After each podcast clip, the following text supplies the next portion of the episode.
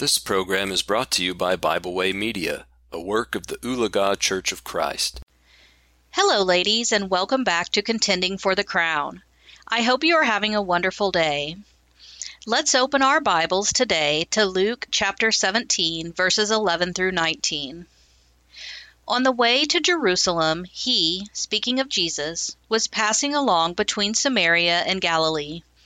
And as he entered a village, he was met by ten lepers, who stood at a distance, and lifted up their voices, saying, Jesus, Master, have mercy on us. When he saw them, he said to them, Go and show yourselves to the priests. And as they went, they were cleansed. Then one of them, when he saw that he was healed, turned back, praising God with a loud voice. And he fell on his face at Jesus' feet, giving him thanks. Now he was a Samaritan. Then Jesus answered, Were not ten cleansed? Where are the nine? Was no one found to return and give praise to God except this foreigner?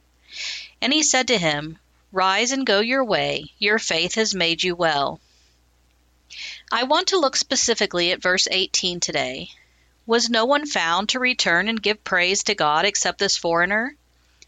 The word praise in this verse comes from the Greek word doxa, and it means glory or to give honor, praise, or worship. The word doxa may seem familiar to us because we sometimes sing a song called doxology. The words of the song are Praise God, from whom all blessings flow. Praise him, all creatures here below. Praise him above, ye heavenly host. Praise Father, Son, and Holy Ghost. It's really a simple song if you think about it, but it illustrates our word perfectly. God deserves our praise. While only the one leper turned to thank God and praise Him, he deserves the praise of all people. Why does God deserve our praise?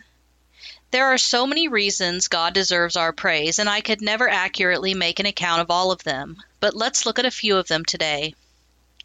Exodus 15, verse 2 tells us that the Lord is our strength, our song, and our salvation. Judges 16:24 He protects us from our enemies. 1 Chronicles 16:25 There is no god above him. 1 Chronicles 16:36 He is from everlasting to everlasting. Psalm 43:4 He is our exceeding joy. Psalm 56 4 He can be trusted. Isaiah 25 1 He has done wonderful things. And Romans 15 9 He is merciful. Psalm 105 verses 1 through 3 says, O give thanks to the Lord, call upon his name, make known his deeds among the peoples. Sing to him, sing praises to him. Tell of all his wondrous works. Glory in his holy name. Let the hearts of those who seek the Lord rejoice. I thought we would end today with a few psalms that you could look up and see if you recognize the songs we sing that come from them.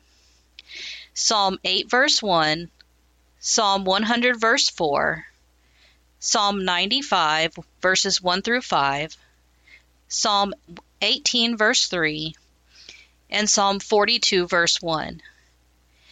These are pretty easy to recognize. It would be a fun study, though, to read through the Psalms and see if you can find more. I hope you have enjoyed this lesson. Try to think this week on reasons to praise God. In other words, reasons to give Him glory. For He is so richly deserving of all of our glory and praise. Until next week, remember to always and in every way be contending for the crown. We hope you enjoyed this program. We encourage you to subscribe to our podcast on Pandora, Spotify, or Podbean. Thanks for listening.